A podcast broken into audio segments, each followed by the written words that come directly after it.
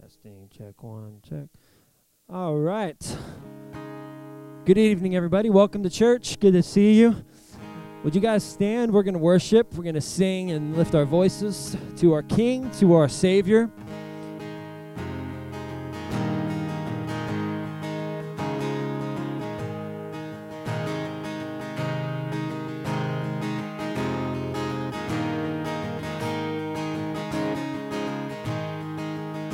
Right, let's sing together. Come, thou fount of every blessing, tune my heart to sing thy grace. Streams of mercy, never ceasing, call for songs of loudest praise. Teach me some melodious sonnet sung by flaming tongues above. Praise the mountain. Fixed upon it, mount of thy redeeming love.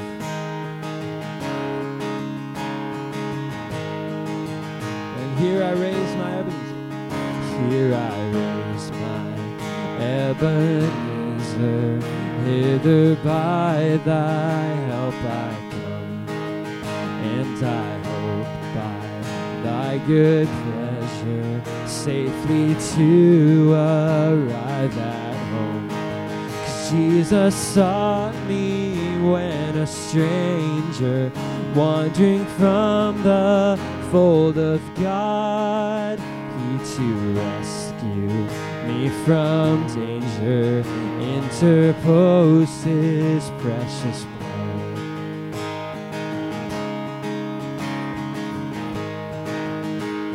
Grace that He's shown us. Oh, to grace, how great a debtor daily I'm constrained to be. Let thy grace, Lord, like a fetter, bind my wandering heart to thee prone to wander, Lord, I feel it. Prone to leave the God I love. Here's my heart, Lord. Take and seal it. Seal it for thy courts above. Prone to wander, prone to wander, Lord, I feel it prone to leave the God I love. Here's my heart, Lord, take and seal it, seal it for thy courts above.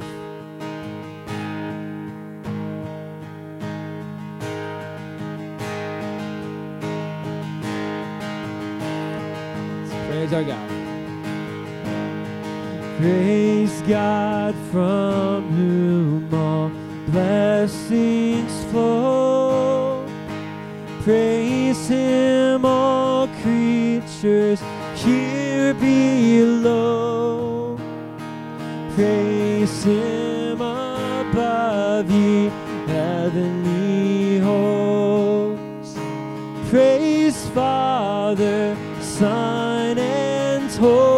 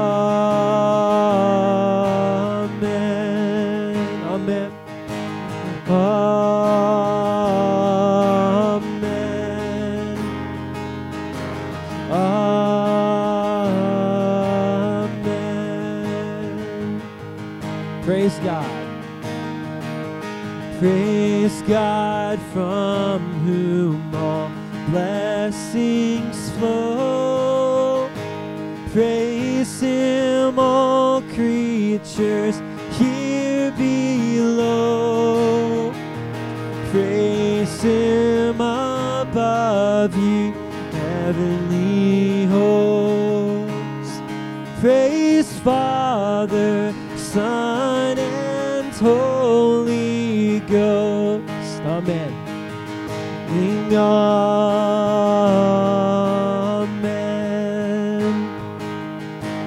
Amen. Amen. Amen.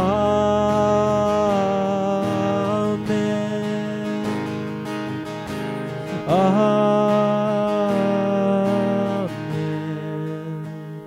Let's pray. Father, we say praise you.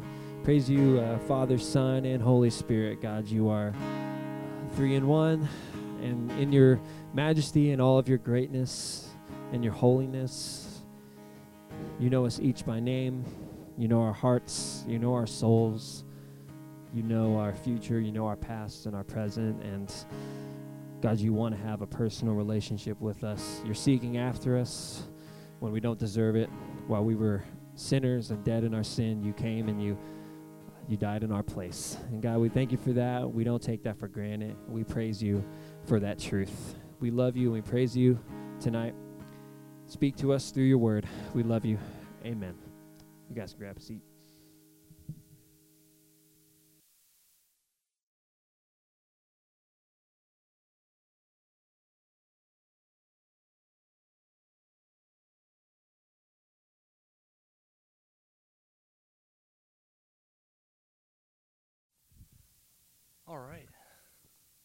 Am I on there? There we go.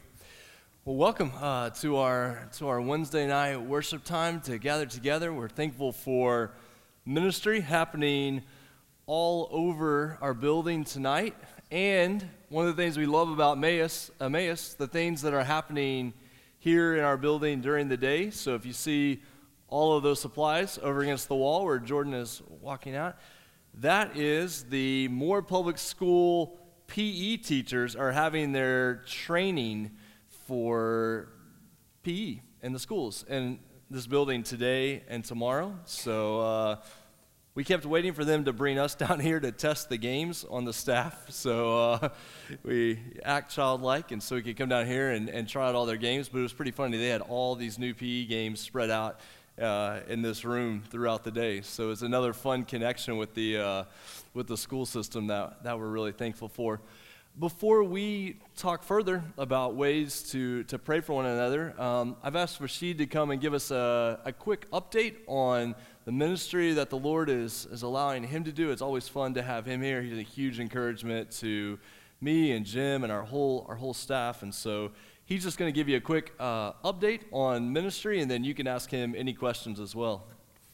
Well, praise the Lord. I'm so thankful for what Lord is doing in our lives, and I'm so thankful that He's leading us and helping us to to use what He has blessed us with. Uh, we have been able to uh, witness to. At first, it started with two OU students, and uh, it goes several months ago. And then they shared with two other their friends, and they came, and they all praise the Lord uh, by asking questions, coming to being faithful, coming to our Bible studies. They give their heart to Lord, and they all got baptized. And now they are bringing two other friends. So we have two new uh, OU students in our fellowship, and I'm so thankful I'll never forget the day that uh, I shared with the uh, BGCO when they were interviewing me that the Lord has put in my heart to pray for them, for the campus in OU and OSU. And I don't know why, but Lord has just put it in my heart. Three months later, I met Muhammad and Milad. You have seen Milad. He had come here with me. And boy, they are so on fire for Lord and they've been sharing. The, these two new girls uh, are friends with Muhammad. So they are very faithful. Uh, please be in pray for them and uh, pray for us. Uh, Lord is uh, blessing us, and I'm so thankful to be part of this body too. I'm so thankful for each one of you. Yeah. Thank you so much. So that's what you're doing down here in Norman at OU remind people what you're doing at Edmond and what that looks like at Henderson Hills and in there at UCO, some of the things you're doing up there. Uh, praise the Lord. Uh, we are doing the same thing over there, and we have, unfortunately, when we moved from uh, Cherokee to Henderson Hills, some of our church members they didn't came. But we have new members almost every week. I could say literally every week we have visitors.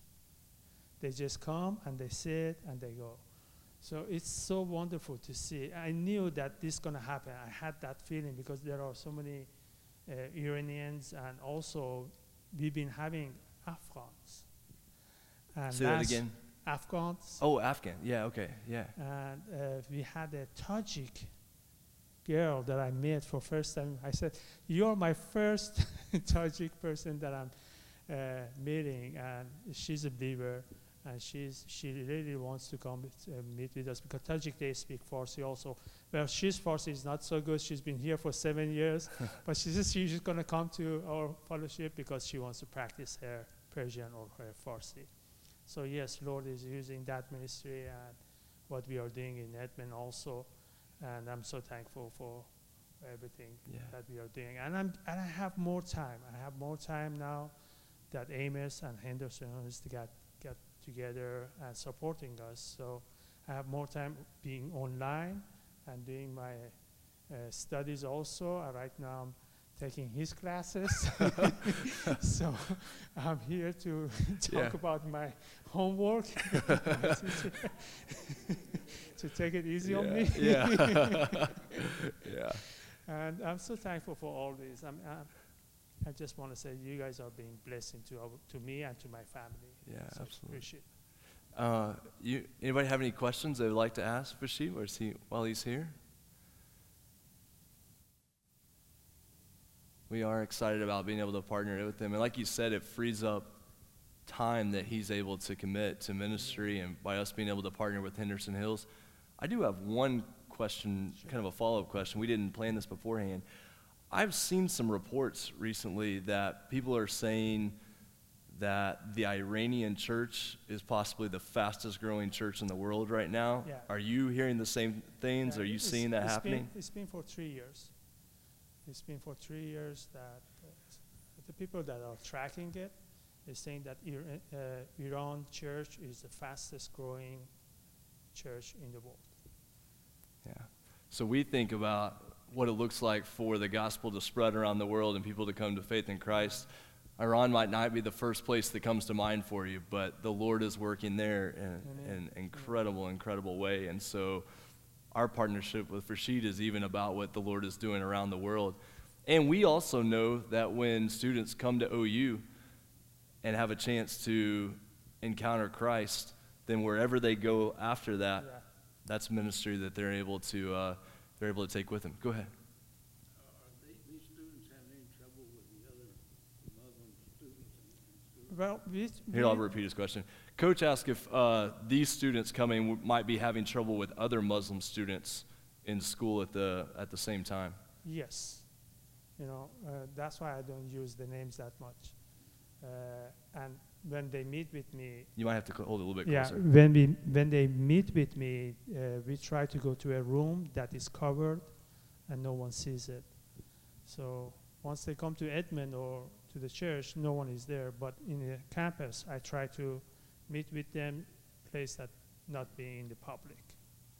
Yeah. Yes, if they others they know that they are what they are doing because it can cause them problems. Yes.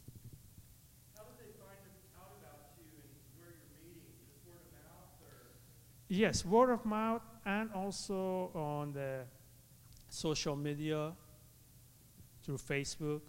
I don't know if you guys are f- following my Facebook or not, Yeah. but I'm all over the Facebook. So, yeah, uh, social media. Uh, but these two, they actually uh, heard uh, through the the messenger from BGCO, and then they came.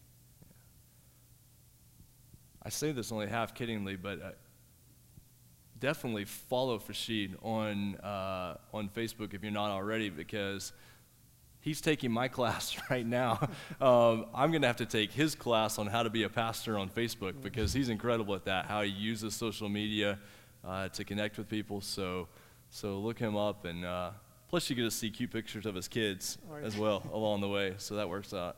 Uh, I'm, so thankful that most of likes that I get on uh, Instagram or Facebook is from Iran. And if a person likes me or, or wants to be following me from Iran, I, will- I won't say no to them. Yeah, that's incredible.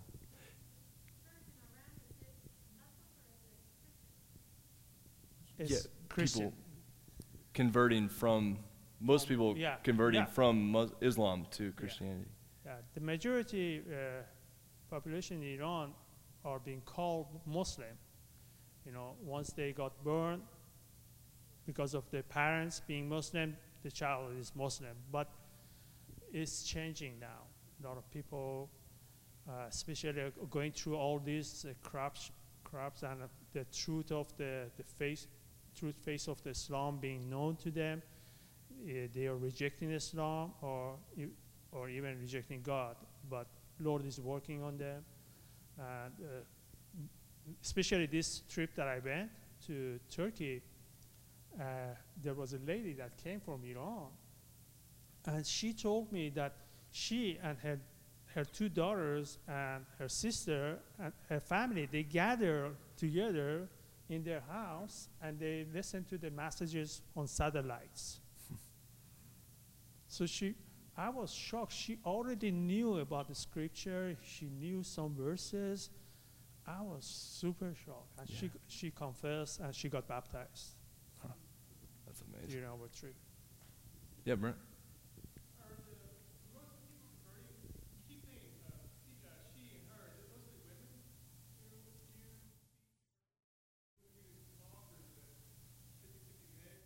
Well, what I have, uh, the people that Lord has brought to me is are mostly wom- women, but that's what I think, uh, and it's good because in Iran, even though that means they think they are head of the family, but they're not.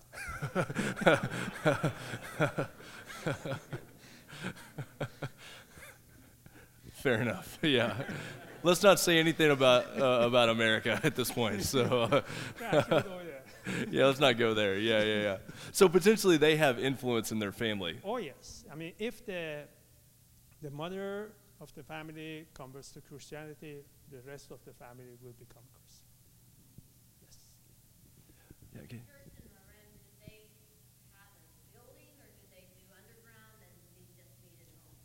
The church, the act- we have uh, we have a lot of churches because we ha- the Christianity was one of the main religion before Islam.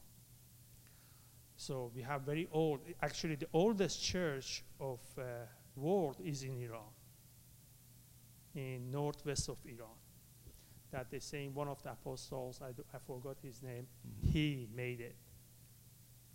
And Christians, they go every year for Christmas, they go there. Uh, but the, those churches, the building, the actual churches, they are under per- persecution. There are security, uh, security cameras around them. They cannot have any new members. If they see any anyone that is Muslim, they're sharing with Muslim, they're going to go through trouble. We have several church leaders in prisons because of sharing gospel. So the growing church is actually underground. We call it underground, but it's not underground. it's in the houses. Like uh, one of the people that I know that I shared with him, and he went back to Iran. His meeting was in the parks, in several parks, and they every year, every week they used to change to different parks, so they would not be tracked. Even though whatever he did, still he was tracked, and he had to escape from Iran.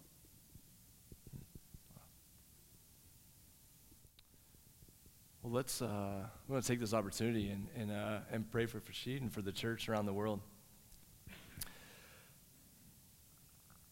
Father, we thank you for moments like this that are a reminder of how the body of Christ looks and operates, God. That it's by your your power and through the name of Jesus that you gather people right here in South Oklahoma City, and you gather people in homes and parks in Iran, and you do that work all around the world.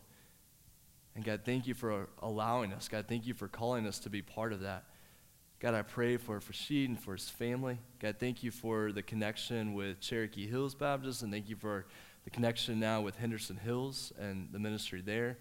God, we pray for these two students coming to meet with him at OU. Father, that you would continue to work in their lives and that they would come to faith in Christ and be baptized. God, I thank you for the encouragement that Fashid is to, to our staff and to our church, God, as he is living intentionally on mission. God, I pray that's an inspiration for us. God, that you would draw people to you, that we would see households converted, come to faith in Christ. And God, you would continue to use Emmaus right here in our neighborhoods. And God, you would use us uh, around the world, even as we have a mission team meeting right now about a trip coming up. God, thank you for Jim and his leadership in that area and for the people preparing to go on that trip. God, we praise you, we trust you, and we ask you to continue to work in our lives. We pray this in Jesus' name. Amen. Thank you.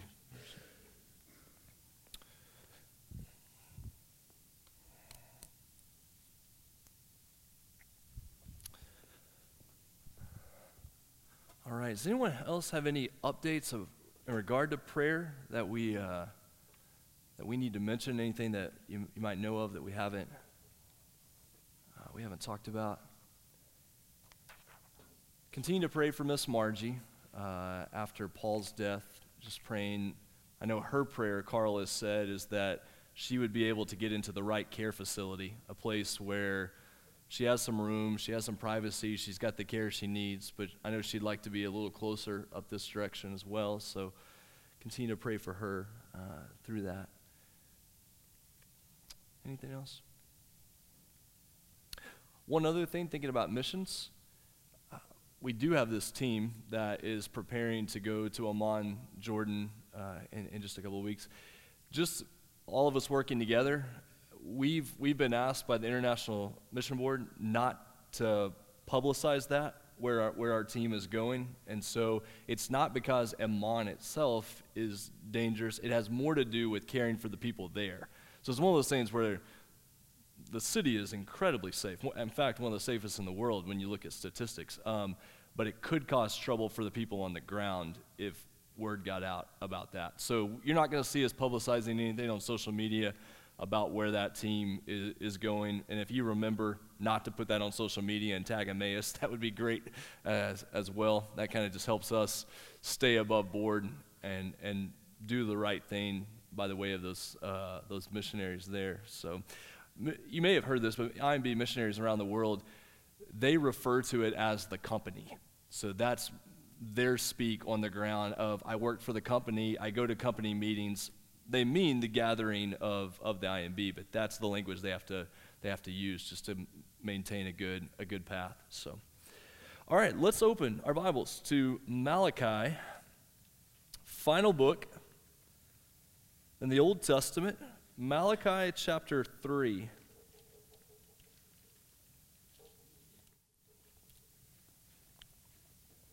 And hopefully, you might have been able to pick up one of those half page note sheets on the back.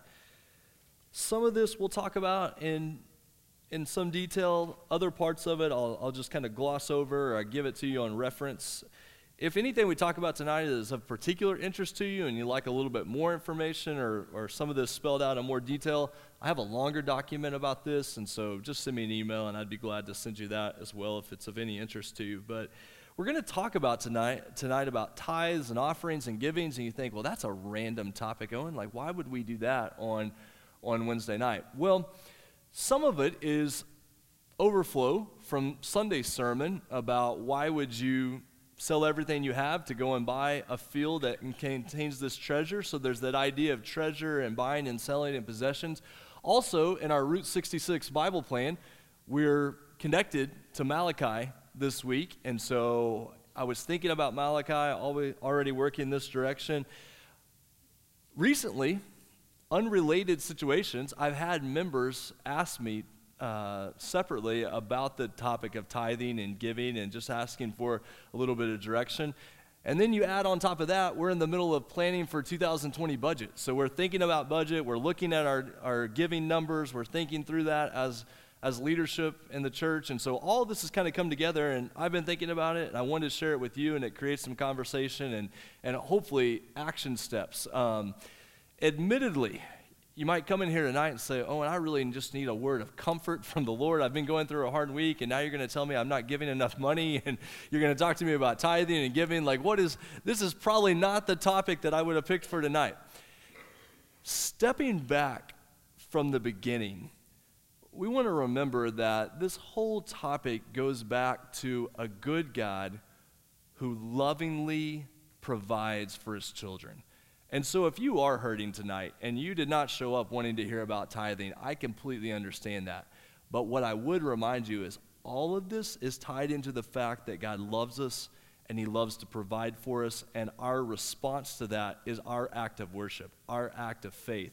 Not to mention the topic of tithing ties in to how Jesus fulfills the law. And because of what Jesus has done for us, we have freedom and hope and joy, and we're not having to do X in order to gain Y. It's not that idea. It's, Lord, you've done this for me. I receive this. I want to live for you. So I pray that if you are hurting, you're in a difficult place, and you need a message of comfort, that you'll remember that God does love you, that He does provide, that He's at work in our lives, and we're trying to respond back to that work. Okay, let's look in Malachi chapter 3 uh, to, to think about this. I'm already going to get myself behind, so why not? All right, back up to chapter 1, Malachi chapter 1. I need to show you a verse.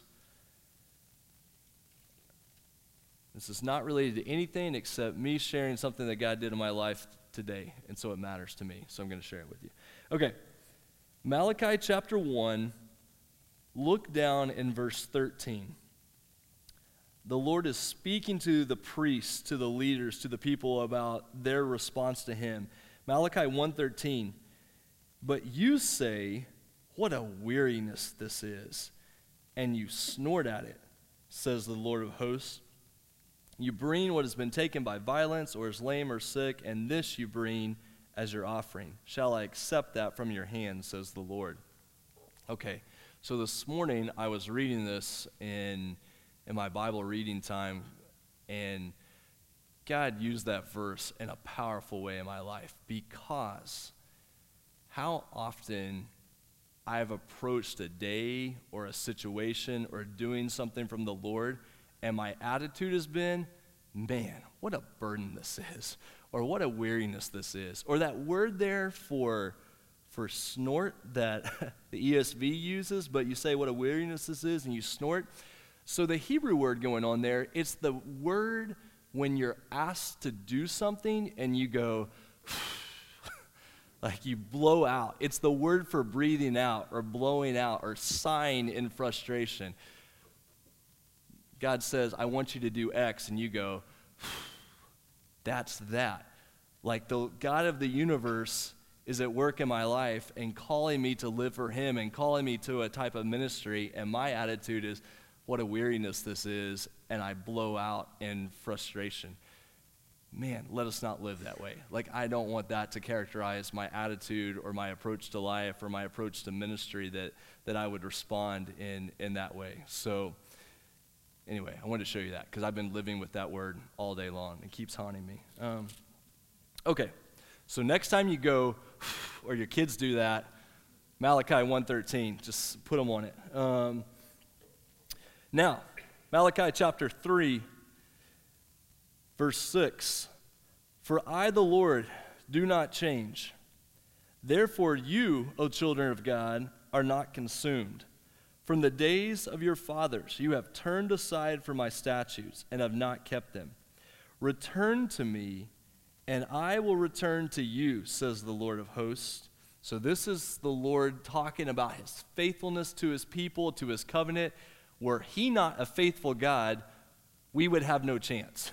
he is faithful even when we are not. He does not change. His character and his covenant, they do not change. And so he says, Come back to me. When you've gone away from me, return to me. Come back to me.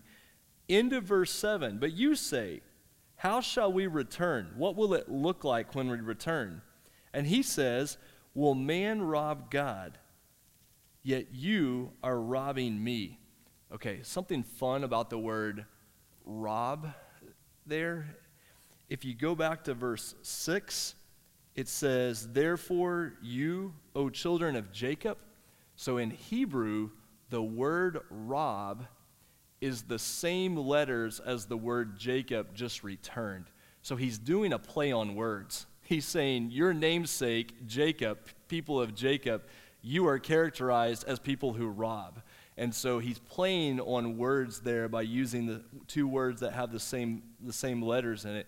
Hebrew words only have three letters anyway to begin with, so you can do a lot of interesting things to them, and that's what's going on right there. So, connect in your mind the word Jacob and the word rob, that those are, are kind of tied together here. Verse 8, Well, you rob God, yet you, have yet you are robbing me. But you say, How have we robbed you?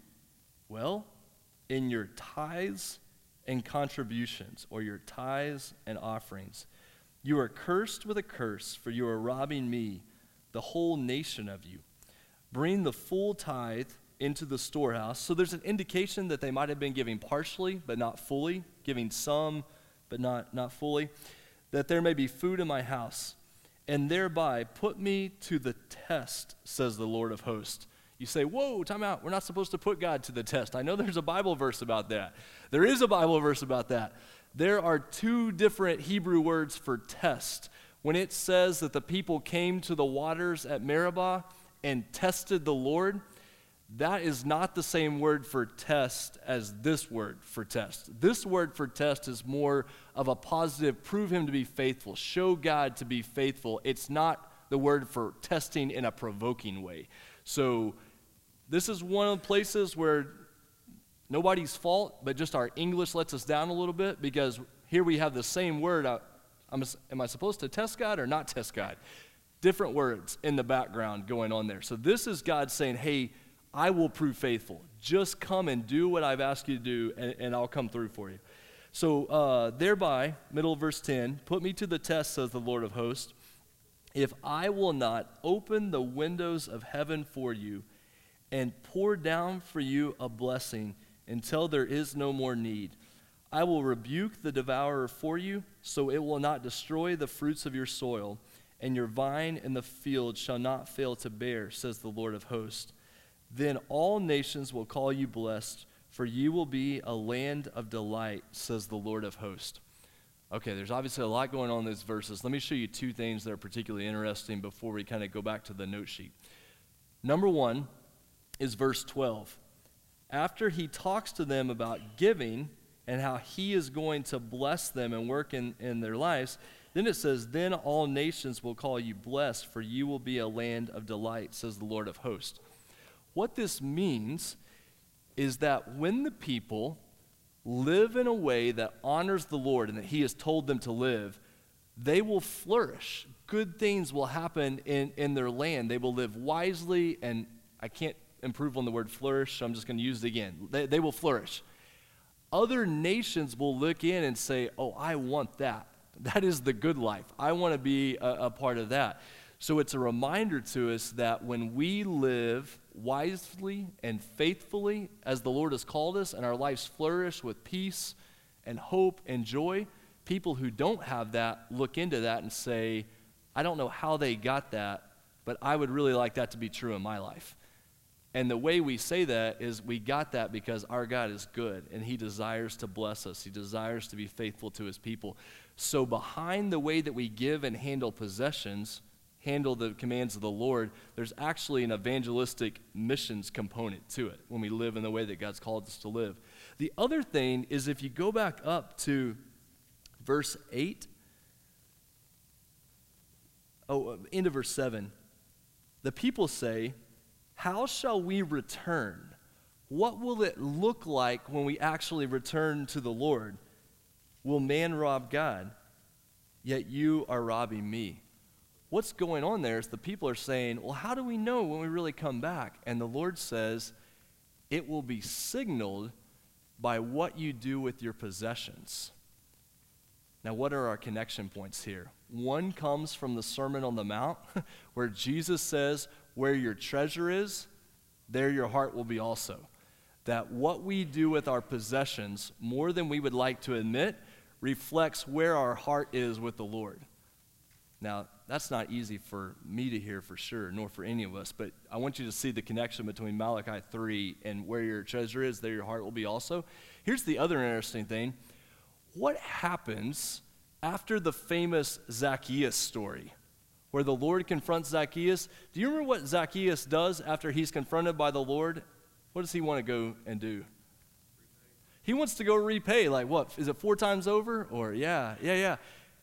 His repentance is shown by what he does with his possessions and having a giving spirit.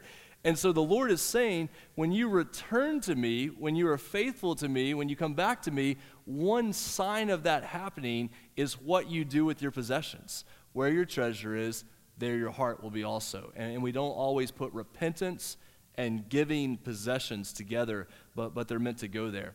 So Malachi gets us started on this conversation of tithes and offerings and how, how all that fits in. Let's go back to the note sheet just, just for a minute here. There are multiple Old Testament verses about tithing. We're not going to read these all in, uh, in order, but in Genesis chapter 14, there's a reference to Abraham giving a tenth of his uh, spoil to Melchizedek, who's a figure that shows up in the book of Hebrews later. And then in Genesis 28, you also find Jacob being involved in, in a situation of giving a tenth of the treasures, a tenth of the possessions. Here's the reason that's significant in just a moment. The book of Genesis, the giving of these stories, is seen as happening before the law of Moses is given. So you have a reference to tithing before you actually get into the specific laws. And that becomes important for a lot of people when they talk about this conversation of tithing. We still have to remember, though, that the first five books of the Old Testament were all considered the law of God. So when you see the word law in the Bible, you don't just think of the individual laws, you think of all of Genesis through Deuteronomy, all those first five books. Um, Deuteronomy chapter 14, Leviticus 27, Numbers 18. There's multiple examples in the law of where God calls the people to give a tenth of their possessions. Then, Second Chronicles 31, Nehemiah 10, Nehemiah 12, Nehemiah 13. What you get there are reminders to the people to give to the Lord. Here's what you find often in scripture is God gives his people commands and then he has to give multiple reminders. If you think that's strange, just think about your parenting and grandparenting experiences. um, I told you once, that should be enough. Well, it should be, but does it ever work that way? No, like you just, you have to continue to reinstate, continue to give reminders, continue to reinstate to the point that I know it's exhausting, but that's the Lord's relationship with us as well. Continue to remind. So you find the Lord calling the people to tithe, calling the people to give, and yet it seems like in the history of Israel, they consistently forgot and struggled with this because then the Lord would have to come back and remind them. I do want you to look at one verse in particular. It's Amos chapter 4. Now, trying to find Amos, I know, is a little bit tricky because it gets there in the, uh, the minor prophets. But you go Hosea Joel, Amos. If you happen to still be in Malachi, just turn back to the left a little bit and you'll be there. But Amos chapter 4. The reason that Amos is important in this topic of tithing is because you have tithing and giving established in the law. You have the people reminded of it time after time, but then you also have the prophet speaking into it of this is what it looks like to live as part of the people of God. And then Amos does something very interesting with this concept.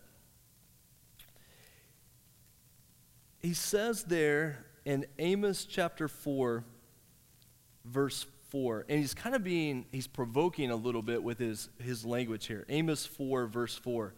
Come to Bethel and transgress. What? Like, come to the place of God, to the place of sacrifice, and, and sin. Come to Gilgal and multiply your transgression. Bring your sacrifices every morning, your tithes every three days. Offer a sacrifice of thanksgiving of that which is leavened, and proclaim free will offerings. Publish them, for so you love to do, O people of Israel, declares the Lord God. Now, what he's driving at in this verses is he's not praising them for their actions. He's saying, You're doing these things and you're trying to be hyper religious, but your heart is far from the Lord. Which is a reminder from, we, we think about this as a New Testament reality, but it's an Old Testament reality. You can move the decimal on every single paycheck you ever receive and not honor the Lord. You can follow this reality to a T. You can give and fulfill this duty and fulfill this obligation. And if your heart is not committed in worship to the Lord, if our desire is not to honor Him and to see His name made great, it doesn't matter that we follow all of the details that are given there. It misses the point entirely. And so, as Amos is calling the people to account, you look really great, but your heart is not in it when it comes to giving. Which, when you get to the New Testament, what do we find? God loves what kind of giver? A cheerful giver. God loves a giver who is, is in it, whose heart is responding. Because remember, giving is our response of worship to God's goodness in our lives. The reason we give is not to gain something from Him, it's a response of worship to what He has done in giving everything that He's given to us. And so our heart is so important that it's in the right place when it comes to that. A couple of Old Testament observations. These are bullet points in your notes. I'm just going to walk through them just for, just for a moment. Bullet point one tithing was not the only law requirement for giving. Uh, so when we think about tithing and offerings and giving, it wasn't just a simple 10%. Uh, in fact, many scholars, as they kind of unpack all the different types of tithes, it gets up in the 20 to 30% range. So if you say, well, all I'm supposed to do is give 10% of my income and then I'm done right, well, actually, that's not even the Old Testament law. It's more than just that. There, there was more involved than just move the decimal um, on your bull and give it. So it's not just that simple. Um, here's the second first fruits was an important component of the tithe. It wasn't just that you tithed, it was that this giving was the very first thing you did with what you received, the very first thing you did with your crop or with your livestock, and you gave the best of what you have. So you gave first fruits, and those were the best uh, of what you had. That they that was there. This whole idea of first fruits. Tithing is closely connected to the giving of sacrifices. Often, where sacrifices are talked about, tithing goes along because, it was, again, it was a part of giving back to the Lord and trusting to Him. There is a relationship between the law and God's character. When we give, when we do the things that the Old Testament law talks about, it's not, again, just following a list of rules. The law is meant to reflect God's character. How does this work? It's super simple. God is a giver, therefore, his people are givers.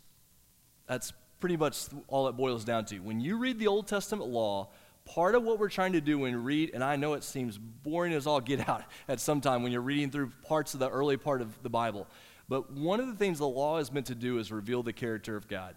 Our God is a giver, therefore his people should be givers. If we're stingy, it gives the wrong uh, portrayal, the wrong picture of who God is.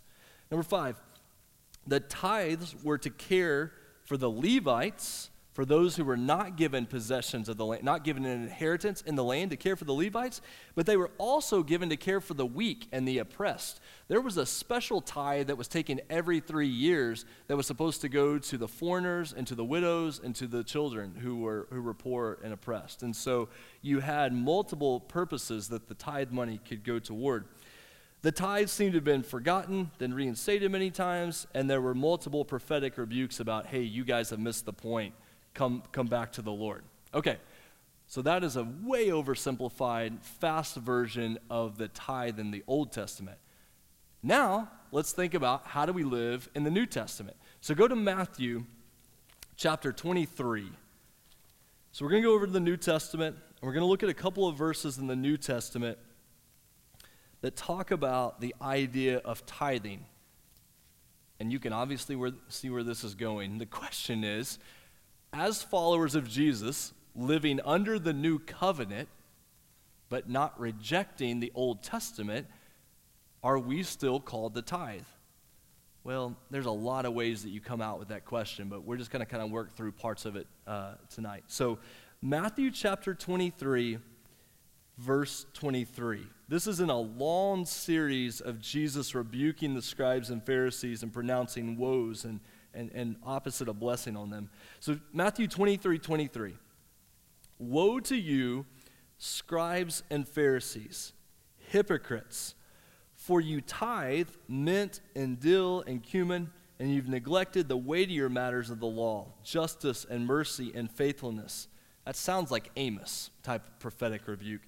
These you ought to have done without neglecting the others. In questions about how Christians deal with the tithe, this is often considered to be an important verse. First, the Lord doesn't, in speaking to the Pharisees, doesn't seem to reject the idea of tithe, but just says your heart's in the, other, the wrong place. The other thing, he's speaking directly to the Pharisees and the scribes about this. There's no indication that this is meant to be carried forward into the lives of his disciples and Gentile followers. But it doesn't come across positive. you can at least say that much when he's speaking to the, the Pharisees and the scribes right here. He does commend their action, says you're doing the right thing, but your heart is completely in the wrong place. Turn over to Luke chapter 18. There's a really profound story in Luke chapter 18, again about a Pharisee. So, the two times that Jesus speaks about tithing, it's in reference to a Pharisee and it's about having the wrong attitude. The only two times Jesus mentions tithing, it's toward the Pharisees and it's you guys have missed the point of what it means to be a part of the people of God. So, Here's where you see it in, in Luke chapter 18, verse 9. He also told this parable to some who trusted in themselves that they were righteous and treated others with contempt. Verse 10 Two men went up into the temple to pray, one a Pharisee and the other a tax collector. The Pharisee, standing by himself, prayed thus God, I thank you that I am not like other men extortioners, unjust, adulterers, or even like this tax collector? You know how great I am? Verse 12 I fast twice a week. I give tithes of all that I get. But the tax collector, standing far off, would not even lift up his eyes to heaven, but he beat his breast, saying, God, be merciful to me, a sinner. I tell you, this man, the second, went down to his house justified rather than the other. For everyone who exalts himself will be humbled, but the one who humbles himself will be exalted. Again, this idea of keeping the tithe being used in reference to personal pride. Now, it's worth, it's worth mentioning tithing in verse 12 is set aside fasting. As Christians, we tend to not reject fasting, so in effect, we should be careful about immediately rejecting the tithe, but the Lord is super clear that, again, it matters about your heart. What is the purpose behind what you're doing? Then most of the instances of tithing in the New Testament, they show up in the book of Hebrews. And they show up in the book of Hebrews as examples, again, of how Jesus has fulfilled the Old Testament law. Uh, maybe just to give you one example, if you look at Hebrews chapter 7.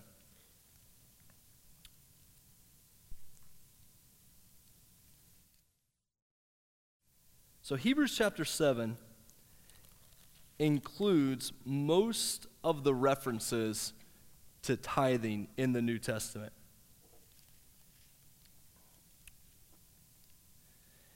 Hebrews 7, verse 4. See how great this man was to whom Abraham the patriarch gave a tenth of the spoils, talking about Melchizedek. And those descendants of Levi, who this is uh, Hebrews 7, verse 5. Those descendants of Levi who received the priestly office have a commandment in the law to take tithes from the people, that is, from their brothers, though these also are descended from Abraham. But this man, Melchizedek, who does not have his descendant from them, he received tithes from Abraham, and he blessed him who had the promises. It is beyond dispute that in this situation the inferior blessed by the, uh, is blessed by the superior.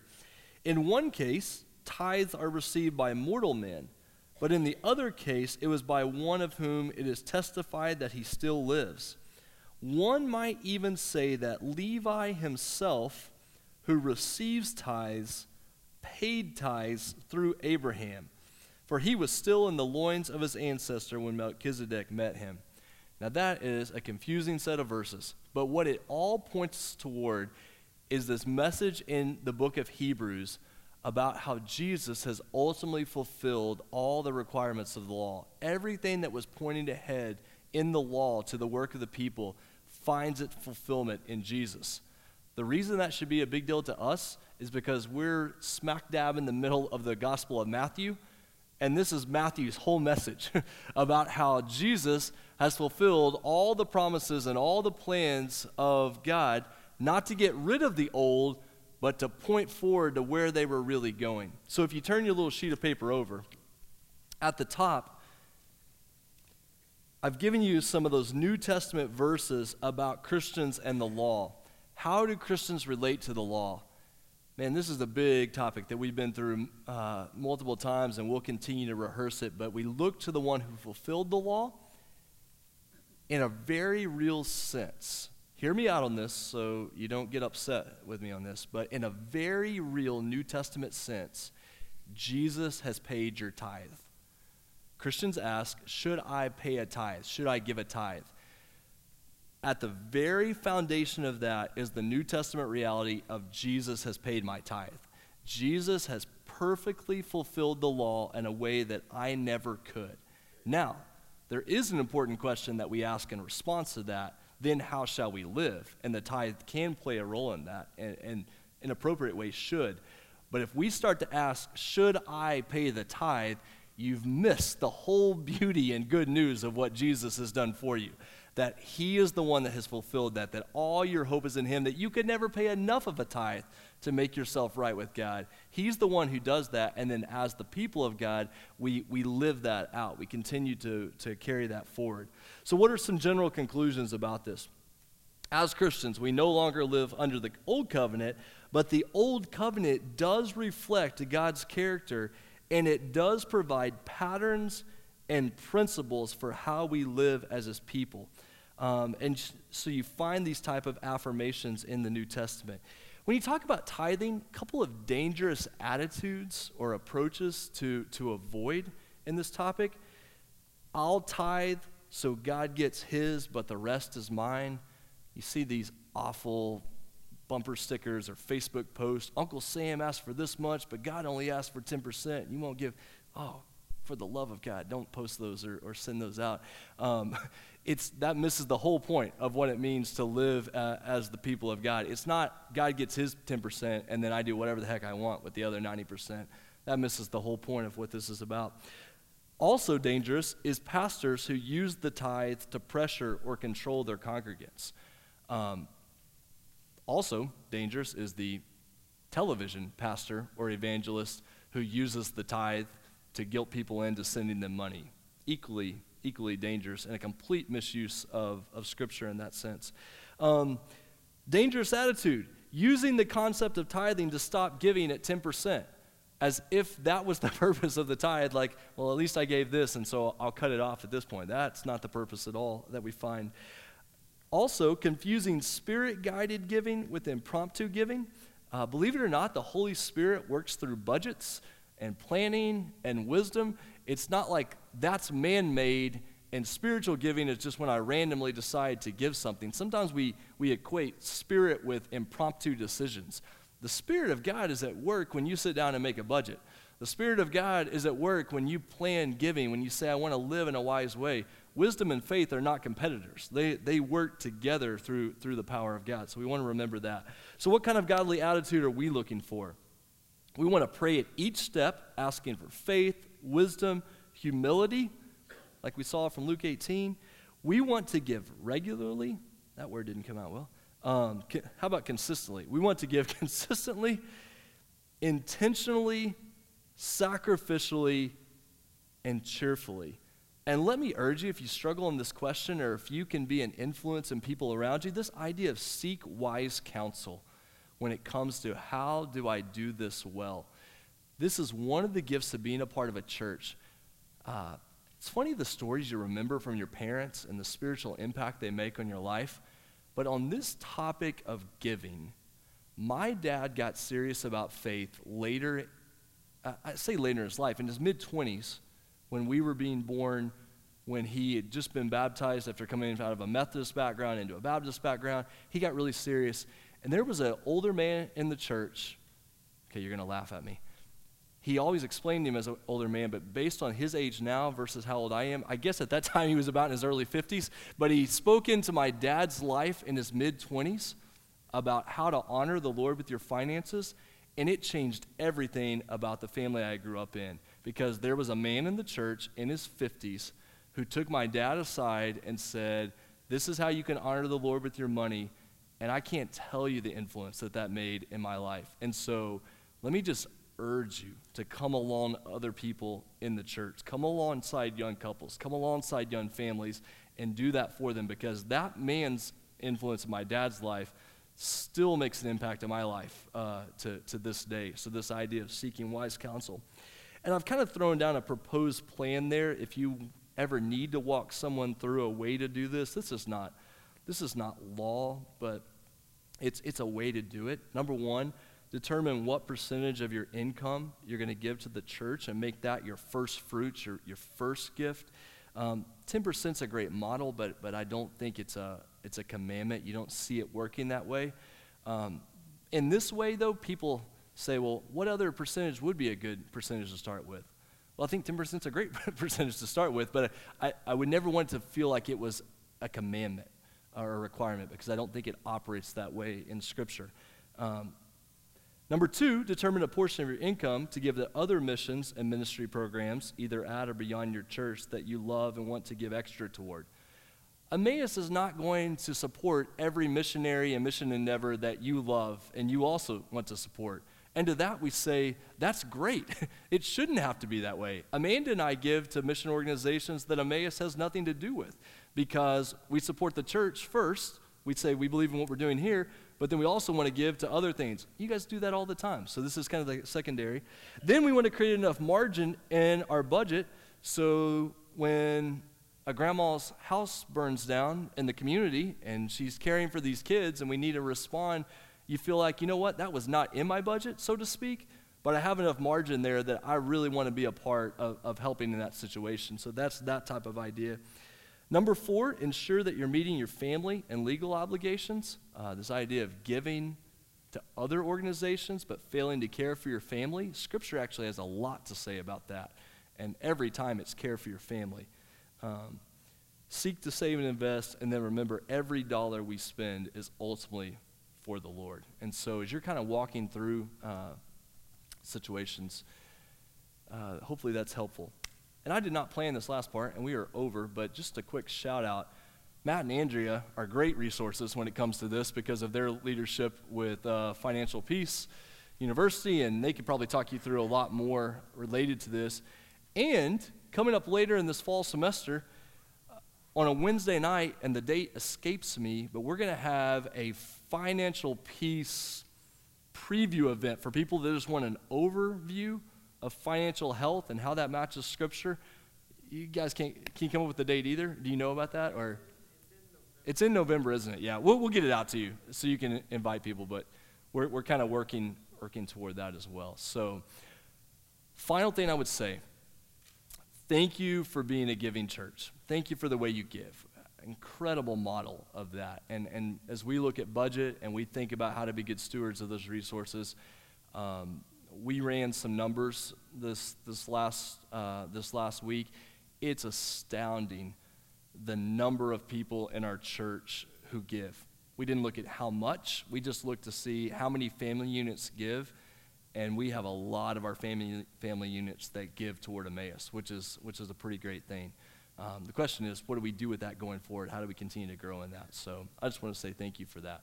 All right, let's pray, and we need to wrap up. Father, thank you for all that you give us. God, we know that everything that we have is from you, and everything that we have is for you. And we want to live in that way here at Emmaus. God, thank you for the way that the money that is given here goes to support missions around the world, God, the way that we're able to build up and encourage Fashid and the work there, the way that um, that money is used locally and to be able to invest in ministry and missions. But God, we also recognize, every one of us here tonight, that begins in our hearts and our commitment to you, our worship to you. God, let us never give begrudgingly. God, let us give with joy because of what you've done for us. And God, more than anything, our hope is in Jesus because of what he has done. And so we want to live as his followers in a way that draws other people to him. And we pray this in Jesus' name. Amen. All right. Thank you again for being here. God bless you.